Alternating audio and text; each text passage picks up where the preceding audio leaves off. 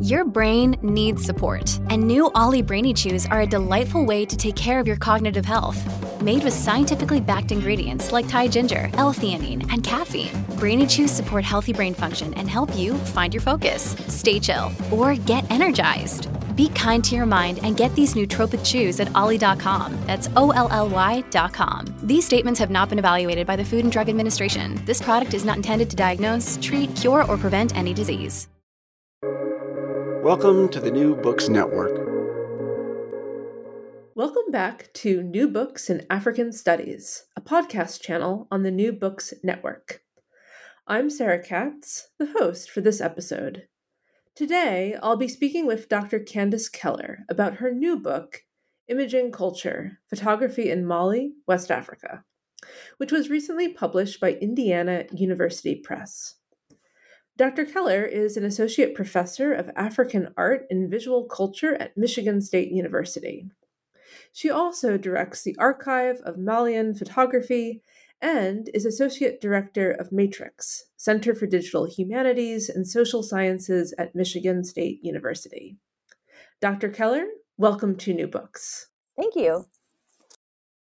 Um, before we get into the book, I would be curious to know about kind of how you became interested in Mali, and then specifically how you came to write a book on photography in Mali.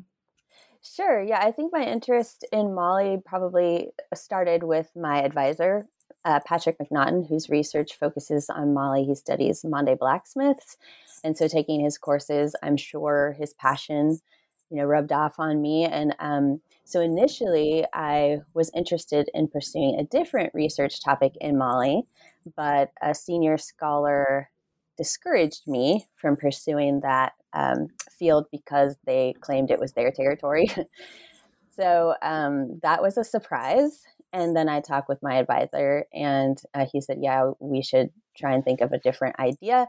And at that time, I was enrolled in a um, contemporary African art seminar in graduate school and this was 2001 so it was right when there was a lot of international attention to um, photography commission portraiture coming from west africa particularly mali with seydou keita and malik sidibé um, in particular with several exhibitions and catalogs and a few book publications and so i wrote a, a paper on uh, both of those photographers and through my research i had a lot more questions than um, the the extant text was able to address. So I thought, well, that would be an interesting research topic. I wonder if Malik Sidibé would be interested because unfortunately Seydou Keita had passed away that year.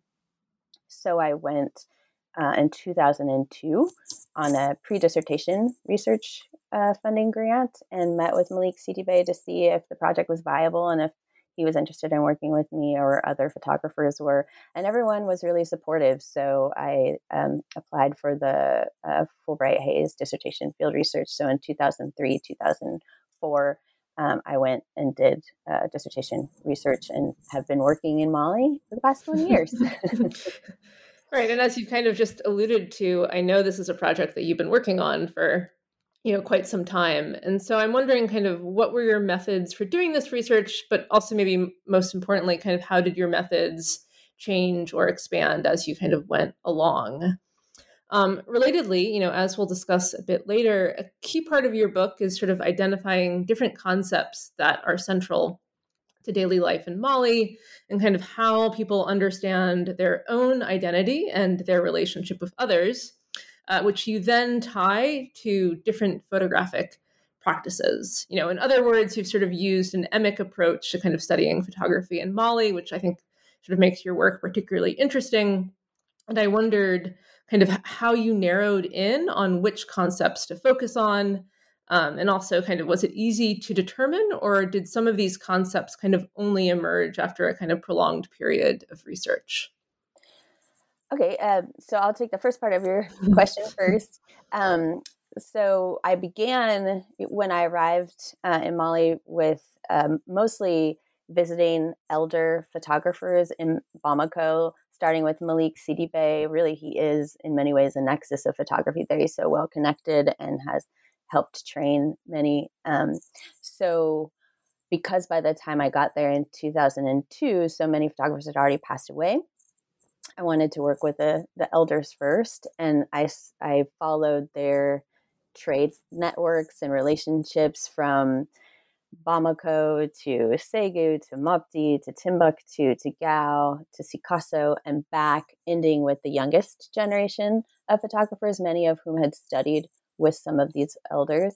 Um, so a lot of it was interviews, lots of uh, informal conversations with photographers, but also their patrons, um, neighbors, other scholars, people who run uh, photo labs, professors, you know, students, political figures, people working for the police station, um, all kinds of, you know, everywhere that I could think that would pertain to the questions that I that I had about this history, um, and then some particular clients whose photographs appear multiple times in photographer studios to learn about um, those those histories and those relationships, and then um, there are these sort of informal gatherings of um, groups of young men that gather at business places. They're called Grin, but they're they're like um, so like friend groups from youth that you maintain over lifetime. And at Malik Sidibé's studio, for example, there were three. There was one for Malik Sidibé with sort of elder gentlemen who would gather by the front door, and then his um, son Modi his group kind of was around the corner and Kareem's was a little further out, his even younger son. So hanging out in those groups and having these conversations is also a lot of how I learned about some of these terms or some of these concepts and things that were highly debated, which were really interesting. And many of, even though I was aware of some of the concepts like Badenya and Fadenya, which I'm sure we'll talk about in a little bit, um, I didn't understand them in the same way as, you know, over time it expanded my knowledge and understanding and really discussions about these um, deeper concepts and, and particularly the metaphysical dimensions of photography didn't really start to come out until about six months in. So after developing relationships with people more and more um, aspects began to be shared with me. And so i just sort of pursued the conversations and you know what i was learning. Um, in addition to those interviews and conversations, I also sort of informally mentored in the darkroom to some photographers like Adama Kouyaté and Malik Sidibé and Tijani Sitou's son Malik Sitou all showed me, you know, their processes and how they worked in the darkroom. And um, I also went on reportage uh, commissions, so photographing sporting events or political events and that sort of thing, following um, both people who were licensed and you know were card holding members who had the right to take political photos and then other studio photographers who were doing similar things um, i also did archival research uh, internally um, with the archives at koulouba near the presidential palace in bamako but also at the national archives in Assayid Dumil um, the Center for um, Cinematography, their archives, the National Museum's archives, the National Art Institute, photographers' archives. I spent a lot of time looking at negatives and original prints and um, the, the way that you know they kept and stored and documented their collections.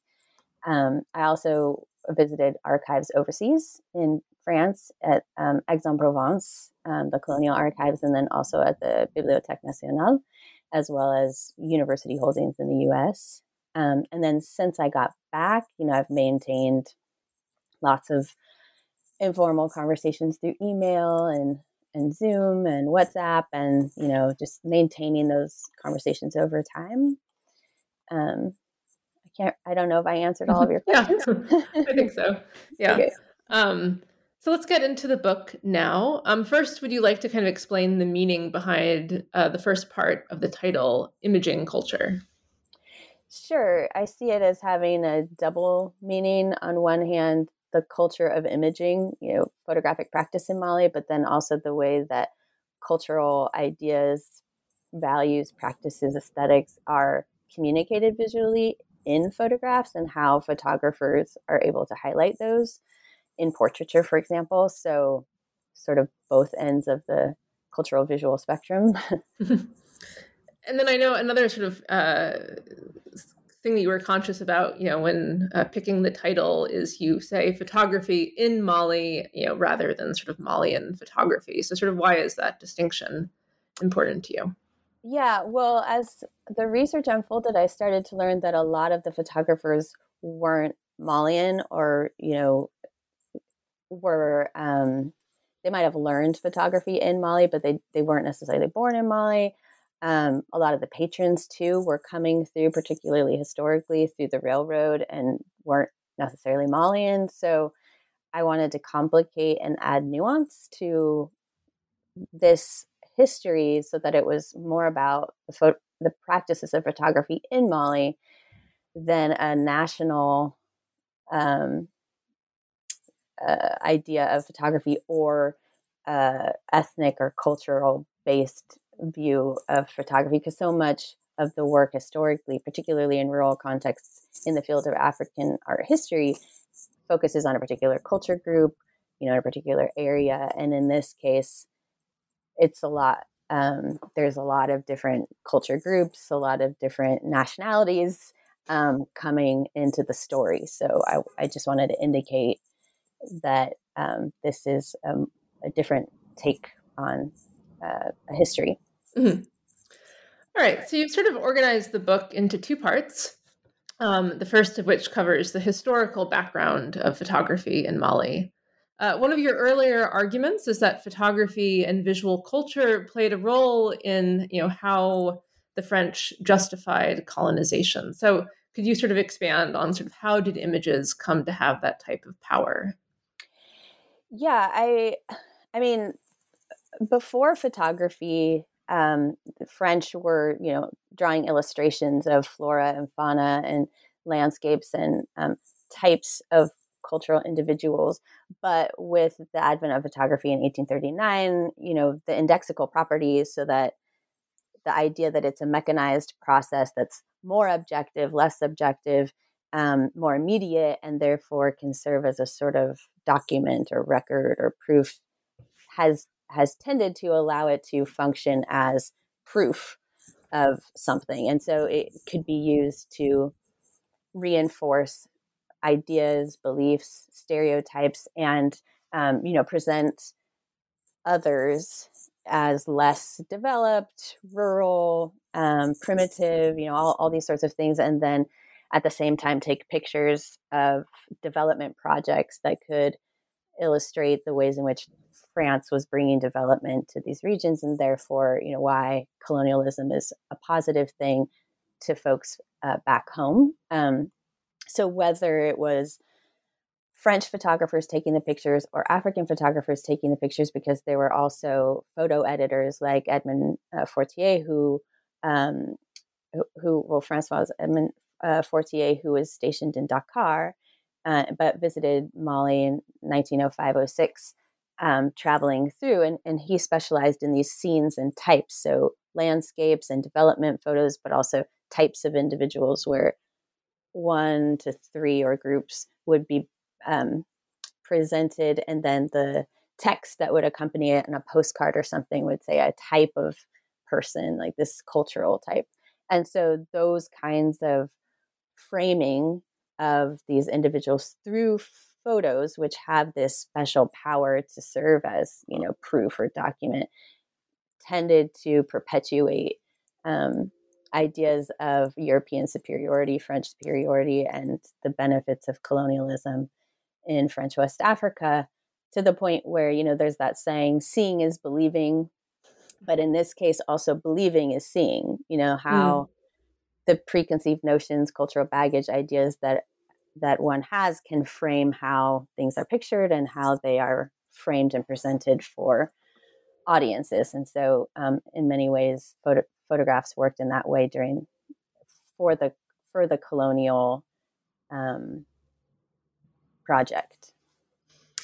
Right. As you mentioned um, in the book, you know, while photography in Mali has a fairly old history, it's not really until the 1920s and 1930s that it kind of begins to develop a bit more. Um, so could you share a bit kind of what this photographic practice uh, looked like, you know, both among Europeans as well as Africans? Yeah, so well, photography first came to Mali, which is, you know, inland, which is different than the coastal regions of West Africa, where it came much earlier and already there were studio practitioners, African um, markets for photography, you know, by the 1860s. Uh, but in Mali, it arrived with um, military expeditions in the 1880s. Um, and they were, you know, charged with kind of trying to figure out the river systems and the the resources and you know documenting as as they went along um, and so a lot of people who started um, in photography early on like the earliest example that I've found um, was andre toure who worked on one of these expeditions it wasn't a military expedition but it was a sort of a colonial um, research expedition um, in 1928, from 1928 to 1931. So some of these um, early examples are people who accompanied that, learned, you know, photography, taking pictures for the expedition. Others um, learned or were exposed to photography through the Tirailleurs Senegalais, so the, the French West African army, the military, and um, early on it was conscripted. Uh, so you didn't join voluntarily, but you could get exposed to things like uh, auto mechanics, engineering, elect- electrical um, engineering, and photography, and, and, these sorts of things. So, so some photographer, African photographers in Mali learned through the army. Some um, learned through um, a, a association with these expeditions. Um, but it it wasn't really a popular practice. There wasn't really a market for photography among Africans, even elite and um, middle class Africans in Mali, really until the late 1930s, 40s, and it really peaks in the you know the 50s, the 60s, and the 70s. Um, the earliest a photographer, French photographer, to have a studio, according to Erika Nimis, who's a French historian who's written on work in Mali, is uh, Mr. Merle in the 1920s. But the most famous and probably influential was Pierre Garnier, who, along with his mom, opened a, a studio and a store called Photo Hall Soudanais in 1935.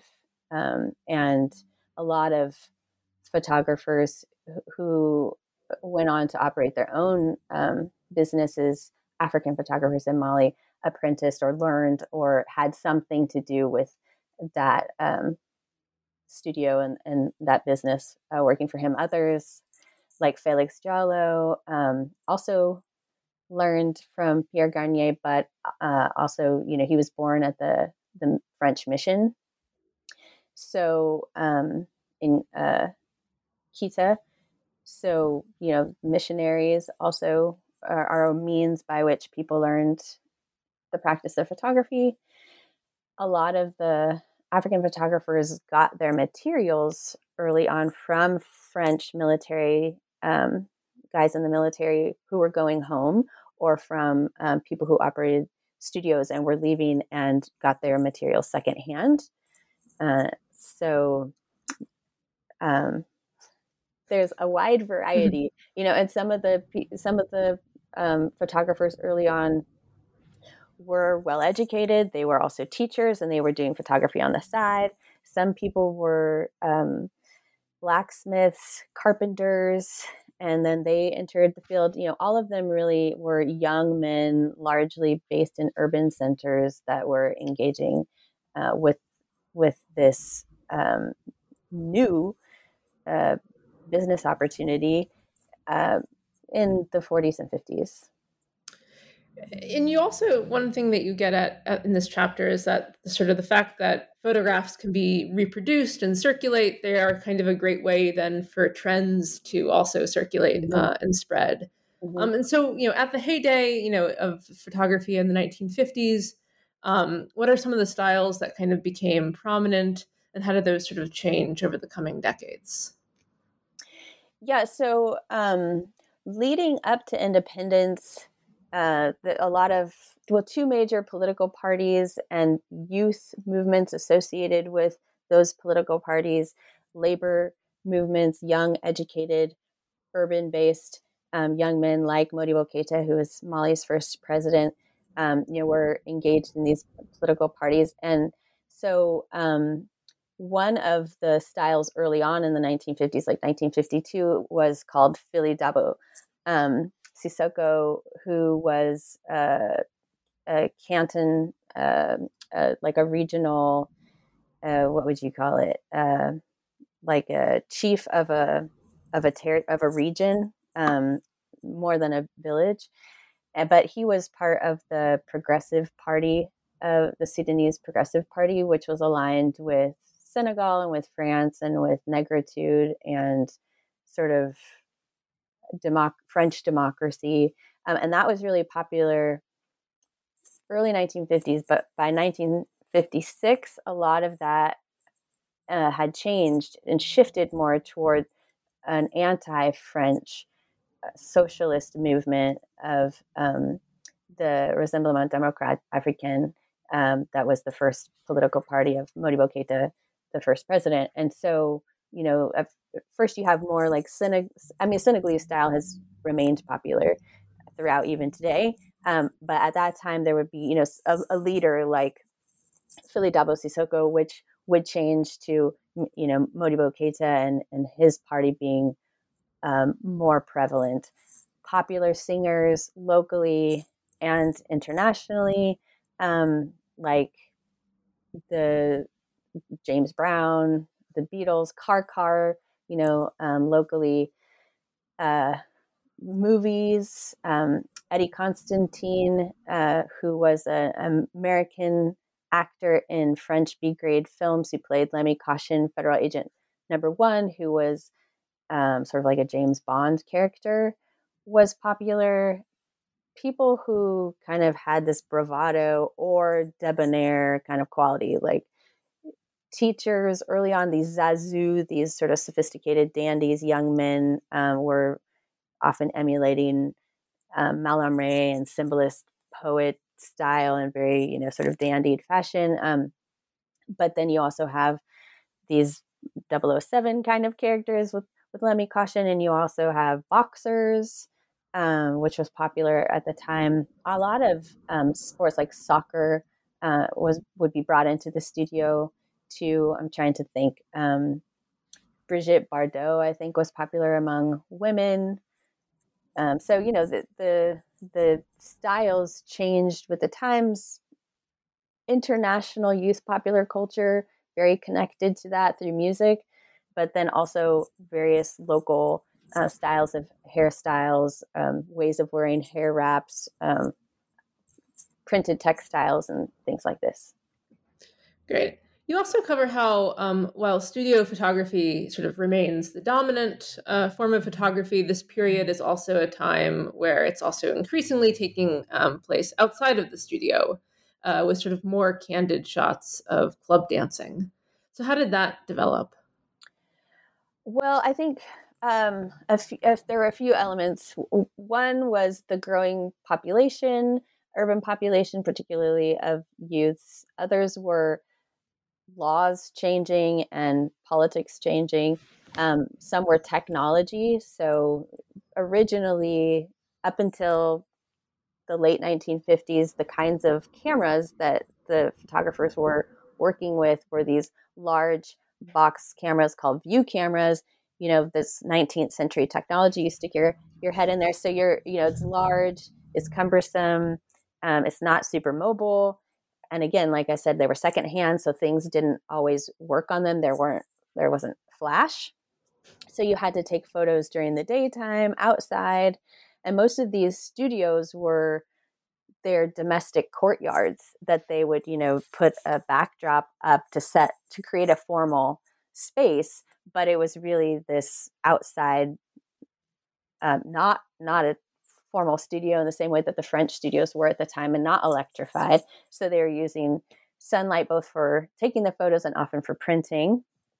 So they were not as mobile. People who wanted to have, you know, their um, to capture certain aspects of their identity, like their profession, would bring in their sewing machine or something, or their bike, or you know, to have as a prop to, to take a picture there. Whereas um, later you could just go to the person's workplace with a smaller flash camera and, and take pictures. So a change in technology with the twin lens reflex camera, which came around in the ni- in 1929, particularly the Rolleiflex, but which became really popular in Mali in the 60s um, and 70s, and so and it was popular in the late 50s. So it it freed up people to be more mobile, to leave the studio and to go to where people were doing things like having parties or their places of work or graduations or weddings. Um, and also taking on apprentices because the way that studio photography works socially in Mali, even today, is that the studio owner, um, the senior photographer, sort of stays with the studio, takes portrait photographs, does a lot of the developing and printing of the photos, but the apprentices are the ones who leave the studio and um, take the reportage photos. So, all sorts of documentary photos, whether it's parties or political photos or documenting accidents. Um, and because of the context of like these parties, in, in, for example, where people are smoking, young people are smoking, drinking, doing stuff they don't want elders to know about, not their parents or, or others, particularly when these things were outlawed in the later 60s, 70s, there were curfews in place. Um, these it would be young photographers who would go, you know, and take these photos, and and it was the young photographers who brought this clientele to that studio photographer's business because they were largely their friends, you know, based in the neighborhood.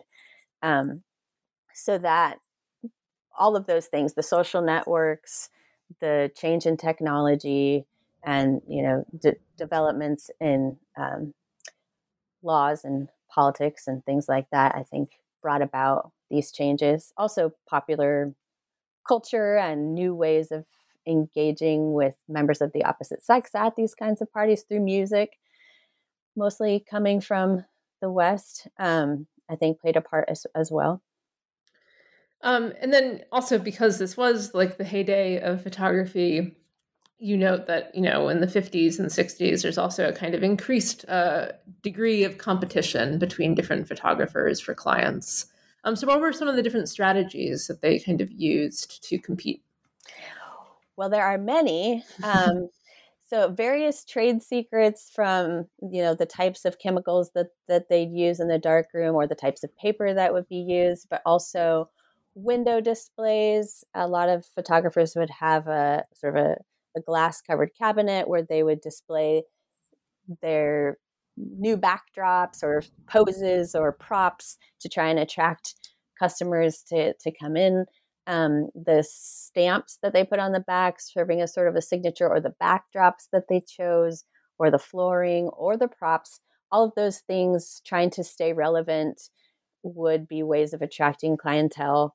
The names of their businesses, um, Malik Sidibé said, you know, that he benefited from having a, a, a local Mande name as opposed to someone like Sakaly, who he said, you know, coming from um, first Morocco and through Senegal.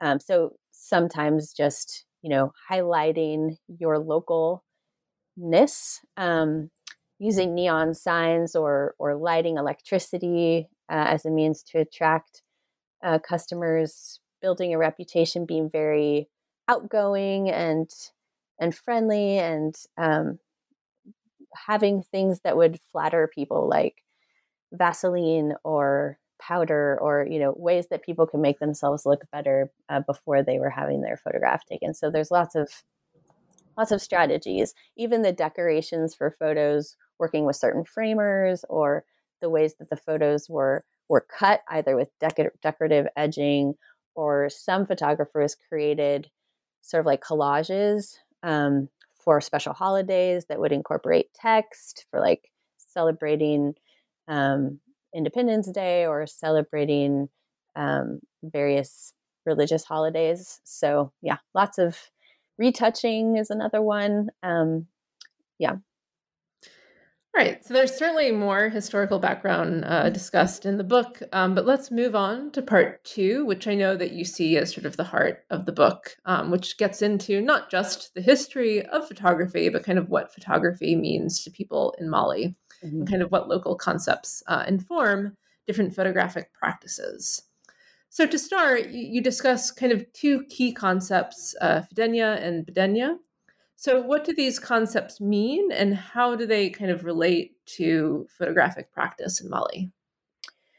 Yeah, so the con- concepts of fadenya and badenya are, are complementary. Um, they stem from polygamous practice. So badenya um, means mother childness, so ba mother, den child yanness, and fadenya is father childness. And so they're complementary. Badenya means it, it comes from the idea of children who have the same mother and the same father in a polygamous household. So the idea is that that kind of relationship is one of mutual support and nurturing, unity, closeness, camaraderie. If something good happens to one of those individuals, it's it's good for everyone. There's less competition and jealousy.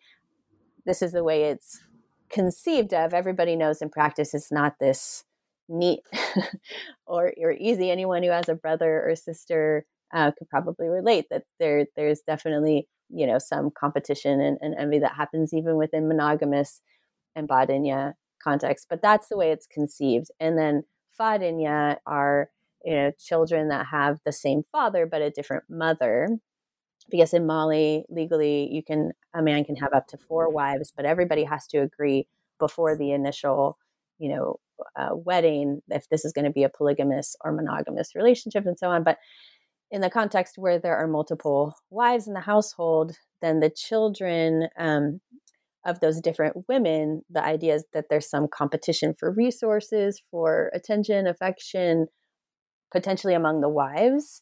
Um, and then that carries through with their children. So the way that Fadenya is conceptualized is as competition, jealousy, envy, um, but it also can be innovation and entrepreneurship and building one's reputation so like the the strength and the will to improve to develop your own sense of identity and so neither of these concepts are wholly positive or wholly negative they are um, complementary in that you need both and either one if the balance is off can can be problematic. So this is also kind of extrapolated out from the family to explain um, social dynamics, which is why it, it's described as a, a, a, social theory of inertia by Charles Bird and Martha Kendall, where there are certain elements that pull individuals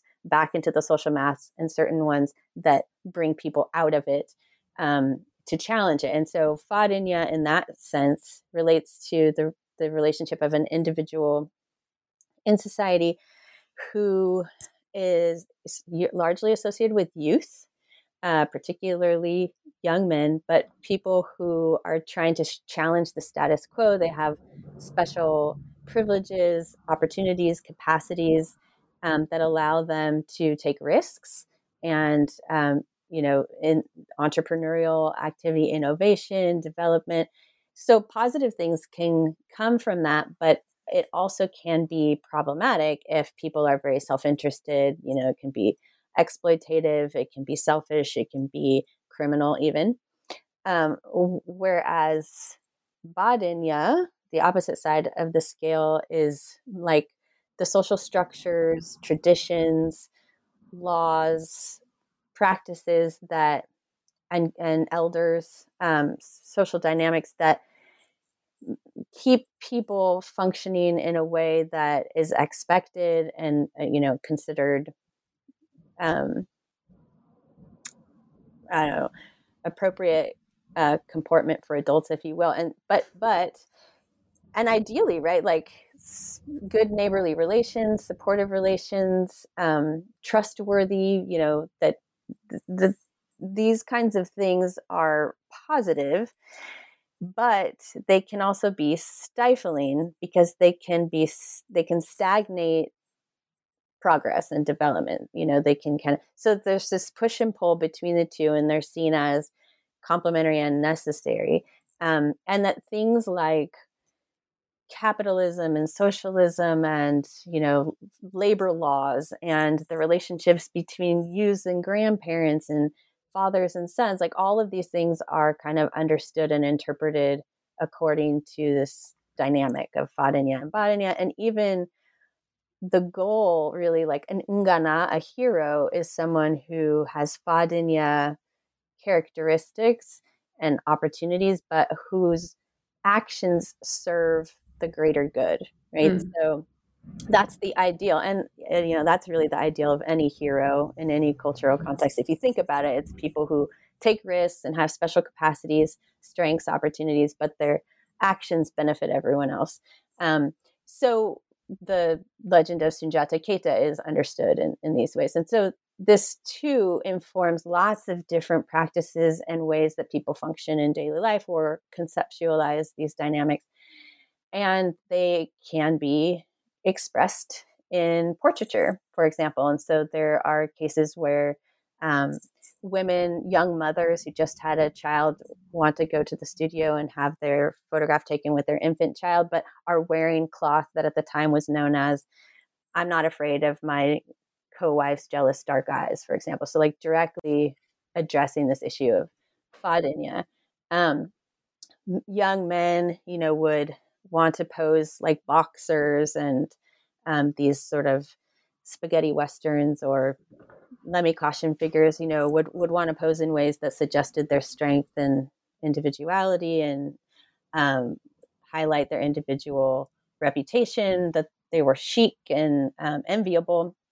And so photographers would find ways to highlight this, like taking a low vantage point. So you're looking up at them eh, literally and sort of creating this enviable status like a Hollywood photo, um, or using lighting in ways that create more drama, or using um, backdrops juxtaposed with sitters' patterns and their clothing that kind of flatten the picture plane and focus more on the individual's face or or features um, their jewelry and that sort of things to highlight their individuality. So photographers were intentionally highlighting these aspects that they knew that their clients wanted to portray. And likewise, Badenya can be conveyed by people wearing the same clothing or taking pictures, shaking hands, or touching particular body parts um, that communicate those ideas, or, or getting in a sonsoronli pose, which is this crouching pose that's normally taken as one of respect and intimacy. Um, and so, wearing the same cloth, crouching down, and shaking hands is very much a badenya expression, especially if you're shaking left hands, because um, in in Mali, shaking with your right hand, like in many places in West Africa, your right hand is your social hand, it's your public hand. You eat with that, you greet with that, um, and your left hand is your personal hygiene hand, and so it would be inappropriate to use your left hand. But uh, in when you're leaving someone who's very close to you, you shake left hands because you want to ensure that you have to come back and see each other to right the wrongs. So people would take pictures shaking left hands, and you would know this is documented moment where these close individuals, someone was leaving, and they wanted to document the moment and make sure that they saw each other again to fix that. And so there's just a ton of way. I mean, even like, um, you know, whether you're standing in the sunlight or in the shade when you have interactions, or if you're you know, directly looking at someone or looking away. There's a lot of ways in which these ideas and the aesthetic ideas related to them come into play, even in the social relationships between photographers, the competition that's there, or the camaraderie that's there, even naming each other's children after each other as a way of forming a closer relationship and an honorific badenya kind of relationship called ndogoma.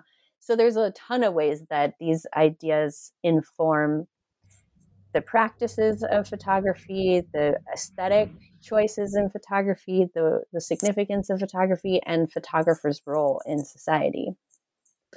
And then, sort of, one thing that I was wondering is, you know, would a client sort of go into a photo studio and say to the photographer, like, I really want like a Fadenya photograph, or is it more just kind of like implicit that this is it's kind of underneath how people are, are making decisions, but it's not necessarily explicitly discussed. I would say the latter. Yeah, okay. it's, it's it's implicit. So, like, I took there are some photos in the book of me with friends, um, that I included just to show that these were commissioned and I didn't say I wanted X, Y, or Z, um, but the photographer interpreted.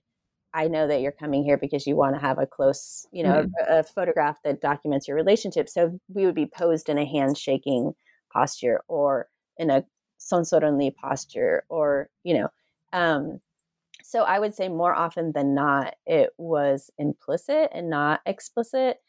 Or sometimes people might say, I want to like create a tailoring scene, you know, and and what that does is one of them is in the in the middle. There's this great photo by Amadou Maiga where there's a young man kind of in the center of his friends who form a circular composition and they're all looking at him like they're tailoring him and um, and he's like this chic you know enviable character. So it's very Fadenya, but at the same time, the support that he's getting from everyone around him is also very Badenya, but it all serves to to make him this very chic, enviable kind of character. And so I would guess there was a conversation about lesser we want a scene like this or mm-hmm. um, you know or seeing another photograph and saying we like that pose and we want this so there's a lot of ways in which um, the patron and the photographer would determine that, but it would not. I mean, it, I don't think anyone would come in and say, "I want a Badenya photo" or a Fadenya mm-hmm. photo.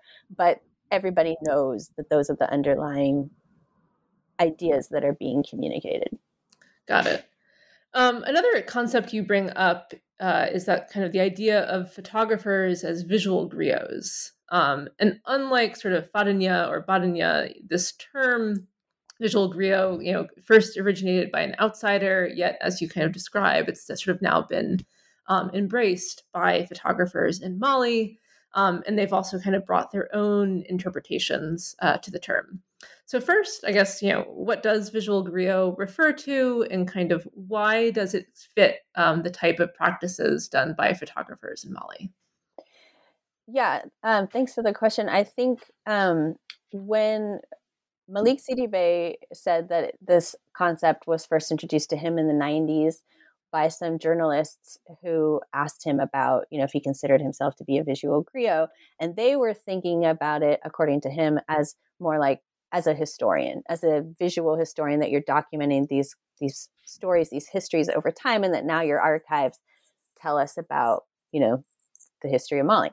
Um, and he felt that way too, but he also expanded on that because he sees that one of the primary roles, particularly as a portraitist, is flattering clientele, you know, making the improving upon reality, showing the ideal, finding the right pose to hide imperfections, using lighting to do that, uh, even retouching to do that to um, make people look really good and feel really proud of who they are. And you're part of creating this sense of identity for themselves and also publicly. So that's a large part, not only from Malik Sidibé, but other photographers that they talk about this this ability to improve and um, flatter uh, clients in their photos, sort of aspirational photos, if you will. Um, but they also talk about the social component that, like you know, griots are important in a number of levels um, in a variety of contexts, and photographers are too. So they, you know, Malik Sidibé would say when you have a photographer's flash at an event, it increases the status and you know the importance of, of, of the event. The the way in which we maintain relationships with people, we're very outgoing and and friendly and, and maintain relationships we know what's appropriate and isn't appropriate. And when there's delicate issues like taking photos in a nightclub and then delivering them to the family, maybe you don't give it to the lady of the household because you're not sure what's being revealed. So, like having a sense of savviness about social relations and you know diplomacy so there's a lot of layers of the ways in which um, the photographers who do feel that they that they're akin to visual griots think of it that way. Another pair of concepts that you discuss is Djeya and Dibi. So, what do these concepts mean, and sort of how do they operate in daily life? And again, kind of how do they then sort of translate into photographic practices? Yeah, so Djeya means clarity whiteness, um, transparency, but it can also mean like in an artwork, for example, structural perspicuity. So if you have very clearly read lines, compositional arrangement, um, that would be part of Djeya, whereas Dibi is ambiguity, obscurity, um, and, and it can include patterning or things that obscure Djeya or obscure the formal perspicuity that that make things more interesting visually. Um, but but if you have too much of that, it becomes meaningless. It's like chaos. Um, and if you have too much, if you don't have enough of it, then it can be kind of boring. And so much the way that Fadenya and Badenya are complementary concepts and that you're trying to strike a balance between the, the tension.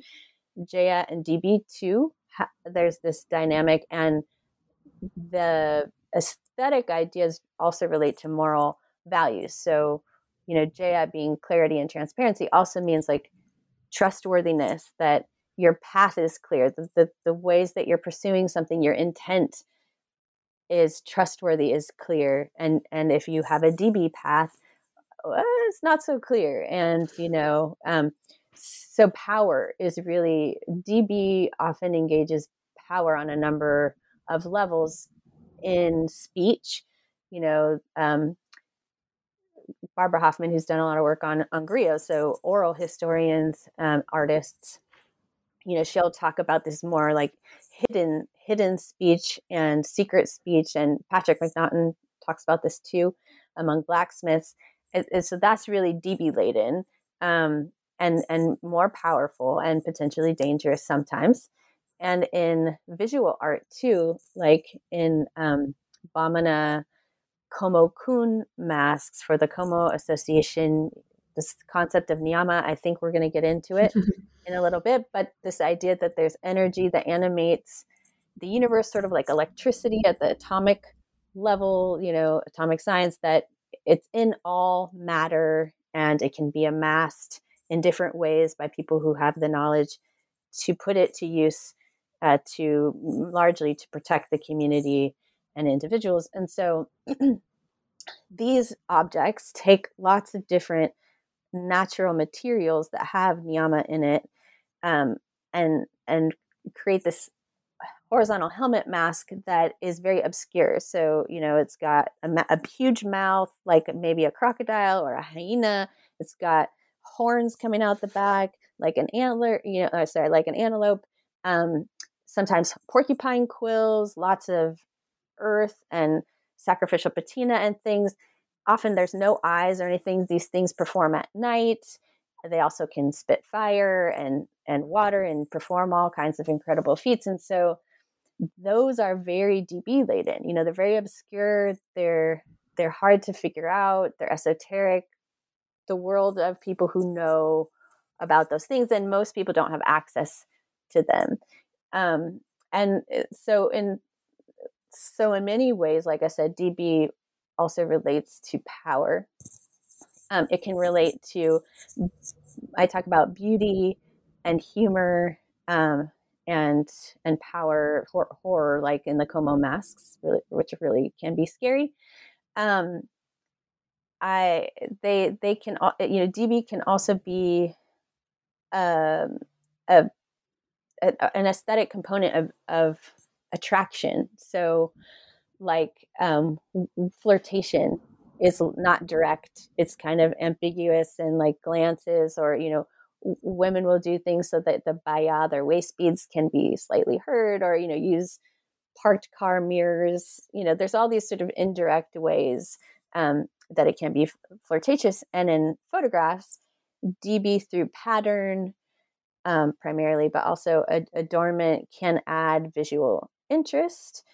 Uh, in in in photographs too, um, depending upon the context of, of the photo. So, so these both of these concepts are used in portraiture, also in documenting um, events and performances like Yokoro, which is this children's performance associated with Ramadan. That's sort of like Halloween.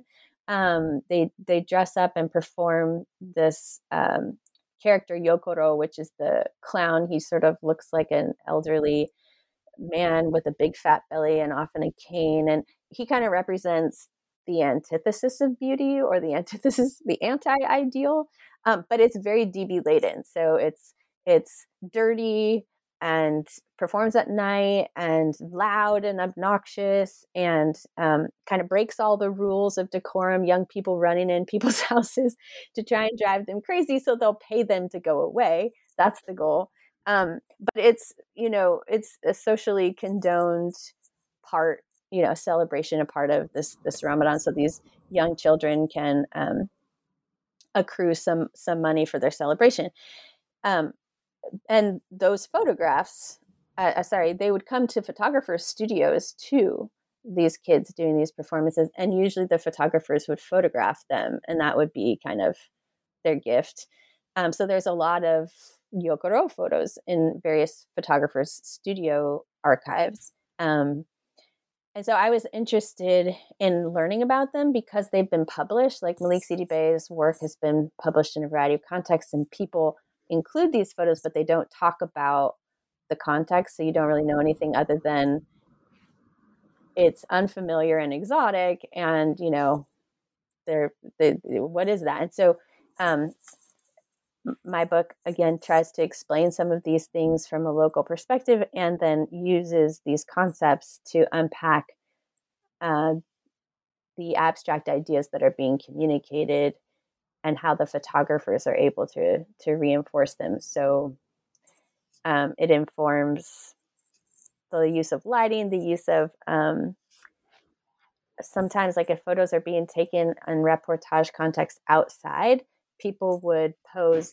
not in front of the garden or the the plants as might be expected in a western context for portraiture but like in the plant so that it obscures part of the body. And what it does is it ends up putting the emphasis on the face and it does make for a really beautiful interesting composition. And so just like patterning and backdrops can be used to highlight the face through dibi um, the same is true uh, you know of this use of foliage for example so those mm-hmm. are just some of the ways in which Djeya and dibi can be used in photographs well, you sort of, yeah, you've, you transitioned a little bit to my, my next question, which is you get to, and I found this part you know, really interesting. You're looking at kind of the metaphysical dimensions of photography mm-hmm. um, as well. And you sort of talk about the sort of the influence of, you know, the fact that Mali is, you know, predominantly a Muslim country.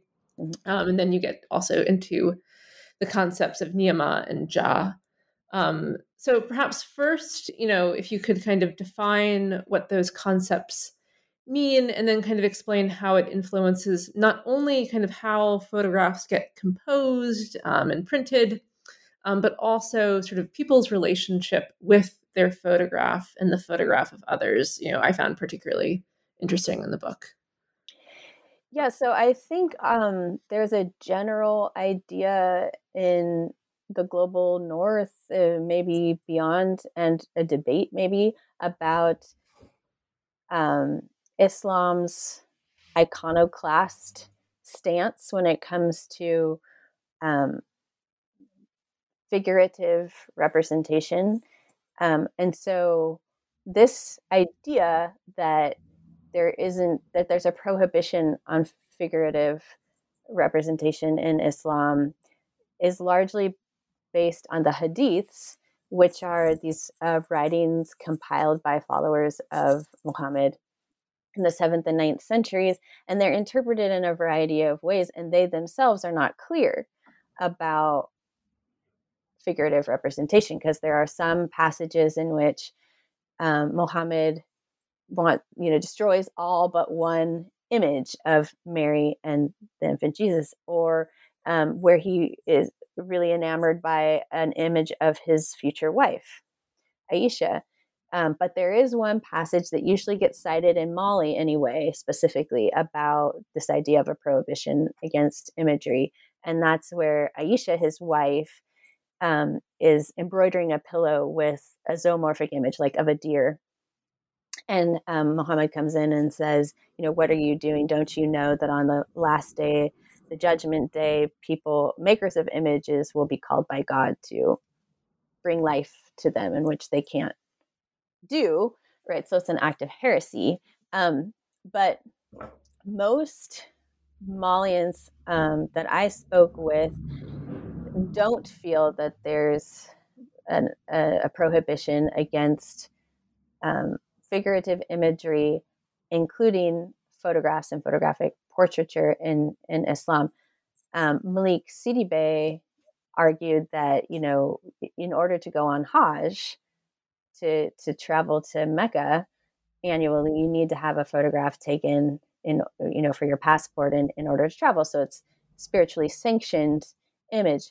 Other, um, even outspoken Marabout and imams in, in Mali and in West Africa who are pretty outspoken against figurative imagery and even photography utilize photography to popularize their their image and their their followers keep their photos um, sometimes they're printed on textiles that you know the, the people are people wear um, sometimes they're kept as sort of amuletic you know protective devices. So um, there isn't a clear uh, relationship between figurative imagery and islam and it's culturally determined and each different community and individual decides uh, for themselves somewhat you know what the relationship will be.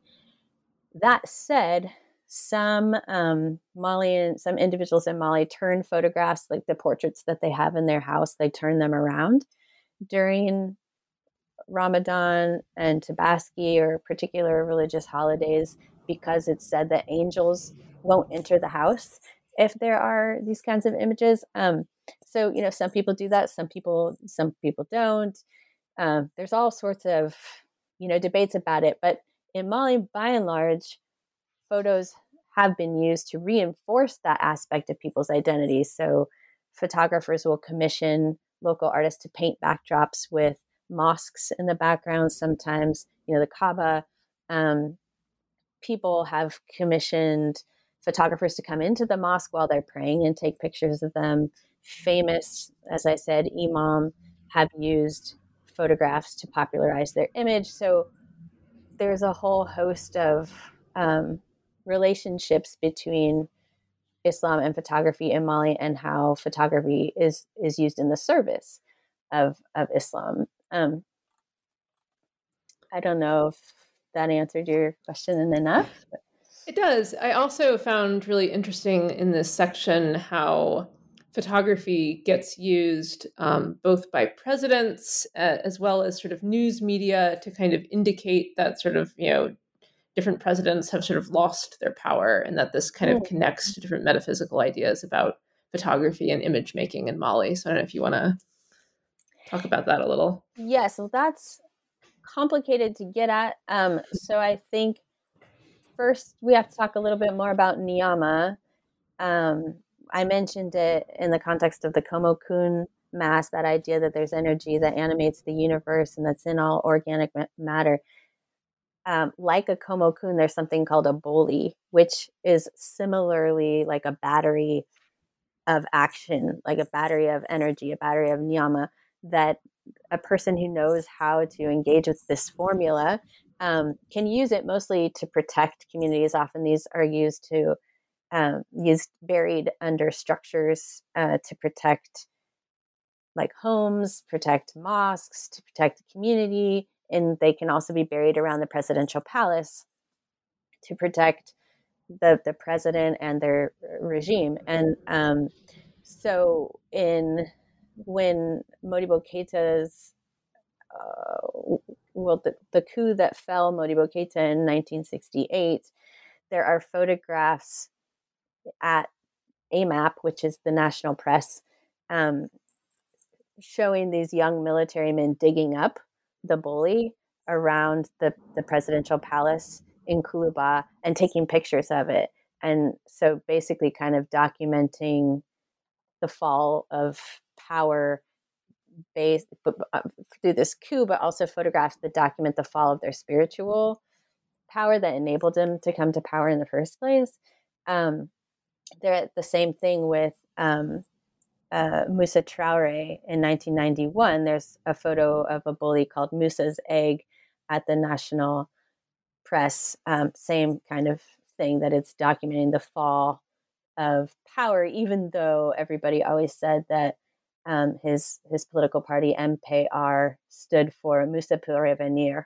Um, so like his power wasn't really gone, but temporarily uh, until he passed away. But so so there are these ways and i guess what i also want to what i'm trying to highlight too in my book is that things like Kun and Boli historically in published literature and anthropology or art history are talked about in a particular rural context among Bamana individuals and not as relevant and connected to contemporary um, political leadership or urban context or multicultural um, members of society. And through studying photographs and the history of photographic practice, I learned that, you know, all of these ideas are still very much at play today you know in the capital with the you know president with the national press photographers with photography the ideas like Fadenya and Badenya some photographers' studios are titled Badenya. Some um, hairdressers or tailors' shops are called Badenya. It's on the back of public transportation. I have a picture in the book of a young man who painted really bold in red on the back of his shirt, you know, Badenya. So that these aren't just relevant in a particular village context or among a particular culture group, but they are multicultural, transcultural, in fact, even beyond just Mali, and that people engage with them on a variety of levels and they have meaning in, in so many different contexts that connects history and the present and rural and uh, urban and um, international and local and, and things like that. So that's one of the things that I'm also trying to show by contextualizing these photos within these local conceptions um, is to uh, add nuance and more um, more practical understanding of the ways that these ideas are used by people, including in photography. Another way I think that your your book um, tries to add nuance is sort of what you get at in your final chapter, where you kind of dig into another a number of kind of important questions um, regarding ethics, mm. uh, both in terms of the international art market uh, as well as in terms of scholarly researchers like yourself. Um, but perhaps to start, kind of what is the history of photography in Mali entering sort of the international art market? Kind of when does this begin and kind of how does it develop? So I, I think the beginning is really 1991 with an exhibition that um, Susan Vogel and others curated in New York and Africa Explores that included photography from various photographers working in West Africa, Mali, Senegal, Ivory Coast, and other places. Um, but uh, well known that it was photographs by Seydou Keita, for example, were included, but accredited to an anonymous photographer, that the photographer wasn't identified. Um, so uh, the story that Andre Magnin and um, Jean Pigozzi, who sort of funded him for a long time to serve as his curator uh, of his collection. So Jean Pigozzi is a is a probably the has the largest collection of contemporary African art, perhaps um, in the in the world. Uh, his fortune from the Simca Auto uh, fortune, and he hired uh, Andre Magnin um, to go to Mali with the Africa Explores catalog and try to figure out who these photographers are, um, particularly Seydou Keita in this case. Um, and so he did, and he met Malik Sidibé. And then through Malik Sidibé, he met uh, Seydou Keita. And so in 1997, he wrote a book on uh, Malik, or sorry, Seydou Keita, and in 1998 he wrote a book on uh, Malik Sidibé, and those have really formed the foundation of the narratives that are told about the history of photographic practice in Mali, particularly these two photographers' roles and their styles of photography. Um, but in addition to those, there have been other, you know, exhibition 1996, um, the Smithsonian with um, Chris Geary had an exhibition of Seydou Keita's work. There was the 2001 um, Michelle Lamunière catalog, You Look Beautiful Like That at Harvard that had Malik Sidibé and Seydou Keita. So at this moment, the international art community was interested in these images as fine art. So they're, you know, they're being moved from their original context into a new uh, gallery and museum and collector context. They are um, these commissioned photos that were intended to depict specific individuals and communicate aspects of their identity used in their social circles now are representing types again oftentimes anonymous um, sometimes po- titled later by the photographers or by others um, and and so the question of authorship uh, comes into play, um, and and also because a lot of the so Seydou Keita's um, negatives, these early glass negatives and large gelatin um, negatives, allow for enlarging huge prints and and keeping it very uh, clear and uh, detailed.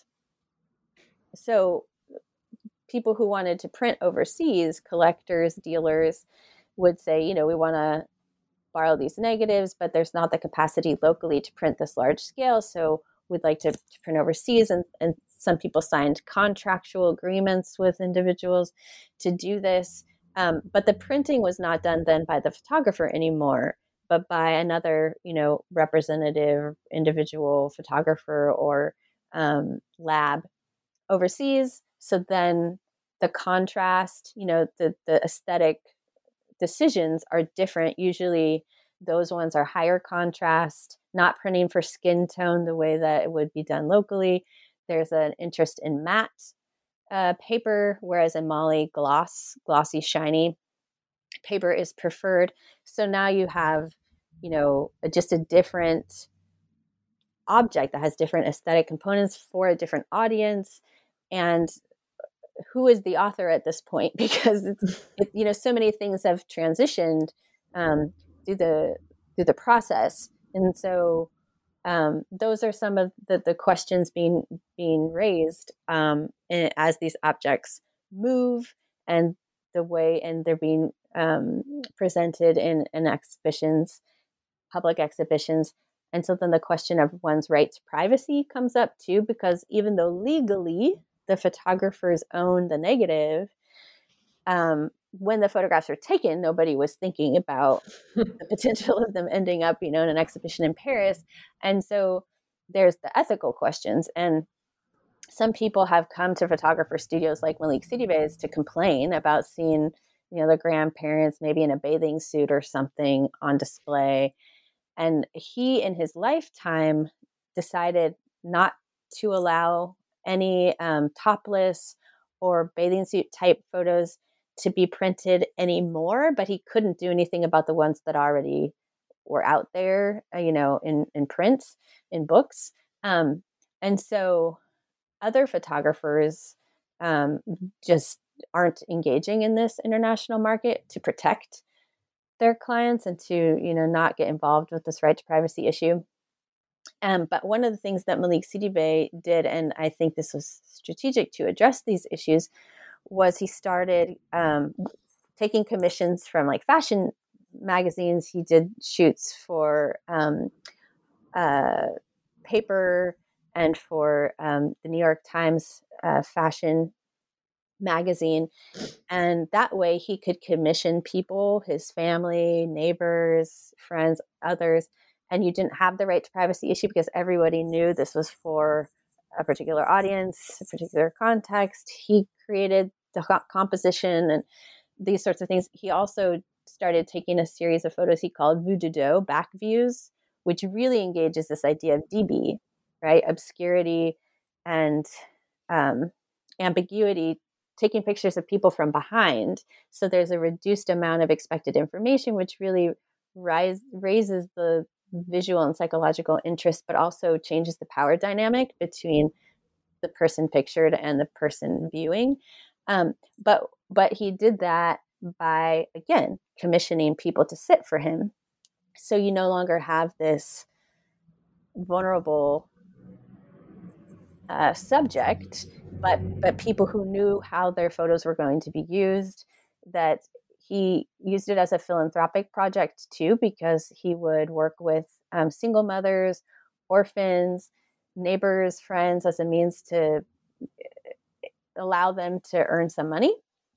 So when their photos sold, they would make the money from it. So I think it was another way that he was trying to address the ethical issues with this history and also continue to sort of be a Badenya member of the community and give and give back, which he did in many ways. Um, and so, you know, I don't. Again, I don't know if there's aspects of that question I didn't address, but um, another problem um, that you have, I think, maybe earlier on, on in the interview, kind of uh, implied a bit, but maybe we can talk about a bit more directly, um, is that when some of these images sort of cross into the international art market and have a very kind of different audience, um, is that a lot of the cultural context and meaning that we've been talking about gets lost, um, ignored, or worse, it even gets sort of distorted to make them sort of seem more exotic uh, as a sort of selling point.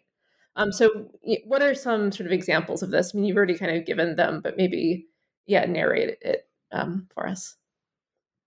Yeah, so the titles do that, for example, too, um, by representing people as types like this, like like a hunter, he killed a hyena, or the photos of the Yokoro that I mentioned earlier, where it's these young boys in sort of strange get up and without any context, it's hard to know what's happening other than it's just exoticizing and reinforcing, you know, stereotyped ideas about African otherness. Um, and nobody, surprisingly to me, even though there were at least three examples of publications that had included Yokoro, like no one had asked about it. And so there wasn't information provided. And even some of the people who had written about it called it like strange get up or, you know, bizarre, reinforcing this exotic um, issue. Right. Even though it's really no different than Halloween. Halloween. exactly.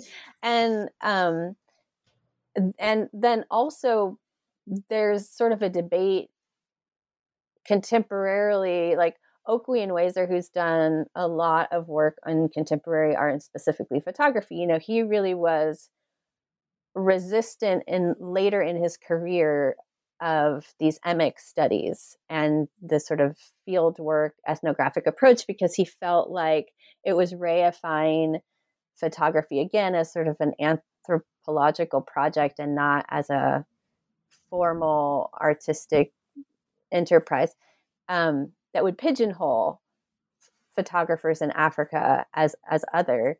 Um, but so he like would compare photographs by Seydou Keita to those by Auguste Sander, uh, for example. But you know, one of the problems with that is that then these photographers' works, these histories, this aesthetic practice is being understood according to Western intellectual systems and canons and ideas about photography that don't allow for new interpretations and understandings coming from other perspectives that you know could be very enlightening and could inspire people to you know think in new ways. So um, for me, I think it's a disservice only to consider these photographs within a Western framework and not to consider local ideas and you know social theories and, and abstract concepts that are coming that are being communicated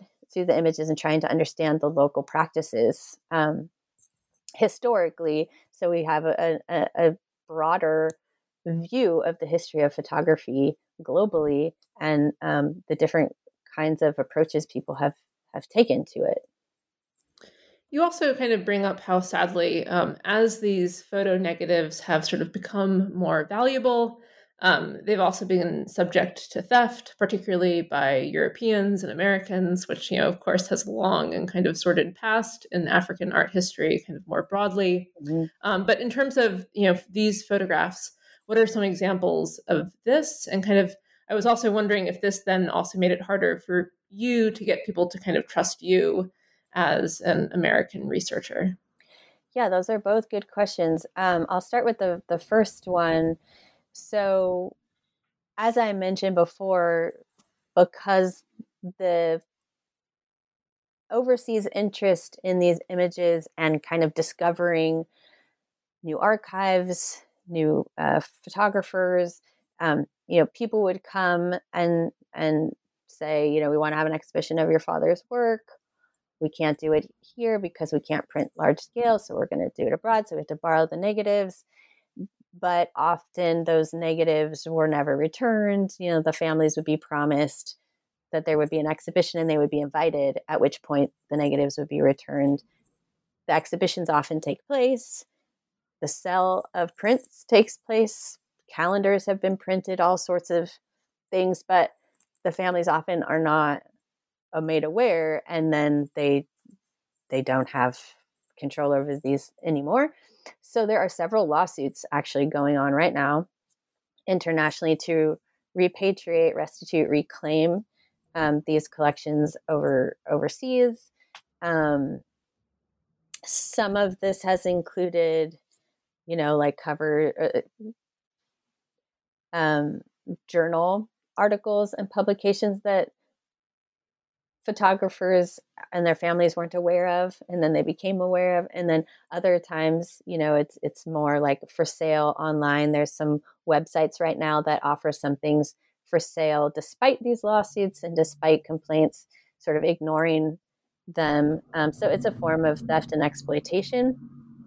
And our we developed a project out of this research working with um, five photographers and or their families called the Archive of Malian Photography that's intended to address a couple of things that are most important to the custodians of the archives, which is um, trying to preserve the physical archives from climate challenges, making sure that they're in archival safe, acid free um, materials, um, but then also making them accessible uh, to people around the world online so that those histories can be interjected into the canon and people can broaden their understanding of photographic practice in Mali, but also not wanting them to be exploited. So, um, so we've cleaned and rehoused, digitized, cataloged, and made accessible 128,000 negatives from five photographers' archives, including Malik Sidibe, um, Tijani Sitou, uh, Abdourahmane Sakaly, um, Mamadou Cissé, and Adama Kouyaté. Um, and, and but then it's just JPEGs, low resolution JPEGs that are available mm-hmm. online. So they're good for study purposes. You can use them in presentations or for research, but you couldn't like print them out and have an exhibition or sell them. Um, but then if people want to do that, then there's a means by, you know, contacting the photographers and then developing an agreement in order for that to take place in a way that's more visible, more documented, hopefully more protected. You know, it's not a foolproof method, but it's designed, you know, to try to do all of those things, preserve, render accessible, and and um, protect from exploitation and theft. And we're just adding a sixth archive now, that of Felix Diallo that I mentioned earlier, uh, working with Erika Nimis, who's a, a photo historian, French photo historian. so his archive should be added to the website this year. Cool. Yeah. Um, and then there was a second part of your question Oh, I, I, wondered if you know you had any difficulties kind of doing the research, you know, because of uh, you know other outsiders who had come in and stole, often stolen these negatives, even. Yeah, yeah, and it wasn't even always outsiders too. Sometimes mm-hmm. the people who acted in these nefarious ways was were local too. That's a whole other thing. Mm-hmm. Um, but yeah, it's a very good question, and it's one that I was worried about. You know, when I arrived in 2002, I was concerned that people wouldn't want to work with me because of that, and also because the people who are dealers and collectors have a lot more money than a graduate student on a Fulbright. so I didn't feel like I had a lot to offer. Um, and so I didn't know if they'd want to spend any time with me. But Malik Sidibe first, and then really everyone were excited that somebody spoke Bamanankan and was going to live there for at least a year and you know kind of invested in a long-term relationship and learning about the history and so i was very much supported and in the in most cases very welcomed into you know the archives and, and learning and studying um, this history. So I was I've been very fortunate, and um, you know these close relationships that I, I we've been nurturing over the past twenty years. Um, I think are the reason why this there was enough trust to engage in the Archive of Malian Photography project with with me and our partners at, at Matrix, the Center for Digital Humanities and Social Sciences at MSU, who you know did a lot of this work um, is because of developing close relationships over a long period of time. I started the research in 2002, and we didn't start this project till 2011. You know, so it was almost 10 years before embarking on that. And then even now it's been another 11 years of the project ongoing. So, yeah, developing relationships and trust, Djeya, um, is really, you know, key to being able to do this because unfortunately there's good reason for people to be suspicious and protective uh, well, Dr. Keller, we've taken up um, enough of your time, but before we end, I wanted to give you the opportunity to sort of share um, any sort of work you're you're currently embarking on. Sure. Yeah. Well, as I mentioned, we're adding the sixth archive, Felix Diallo, and this project, we've always envisioned it growing even maybe beyond Mali. And so there's another project uh, working with Mofra Foundation in Accra, Ghana, um, to preserve and digitize and render accessible uh, photographers' archives there. Um, and then we are hoping to, to embark on a huge exhibition project for the Archive of Malian Photography in a few institutions in the US in Mali and in Senegal. Um, probably in 2024, we're writing grants for all these projects now. Uh, and then eventually next year, I want to work on a book on Tijani Sitou, particularly mm. um, a lesser known but amazing photographer, um, Yoruba, actually from Nigeria, but working in um, Mopti in, in Mali in the 70s through the 90s. I'm excited to hear that because yeah, I, I, was you know as someone who works on Nigeria, I was particularly interested in sort of learning about this yeah Nigerian uh, photographer living in Mali. So I look forward to to reading that next book. Um, and yeah, thank you so much for for joining us today. Thank you for inviting me. It's been fun.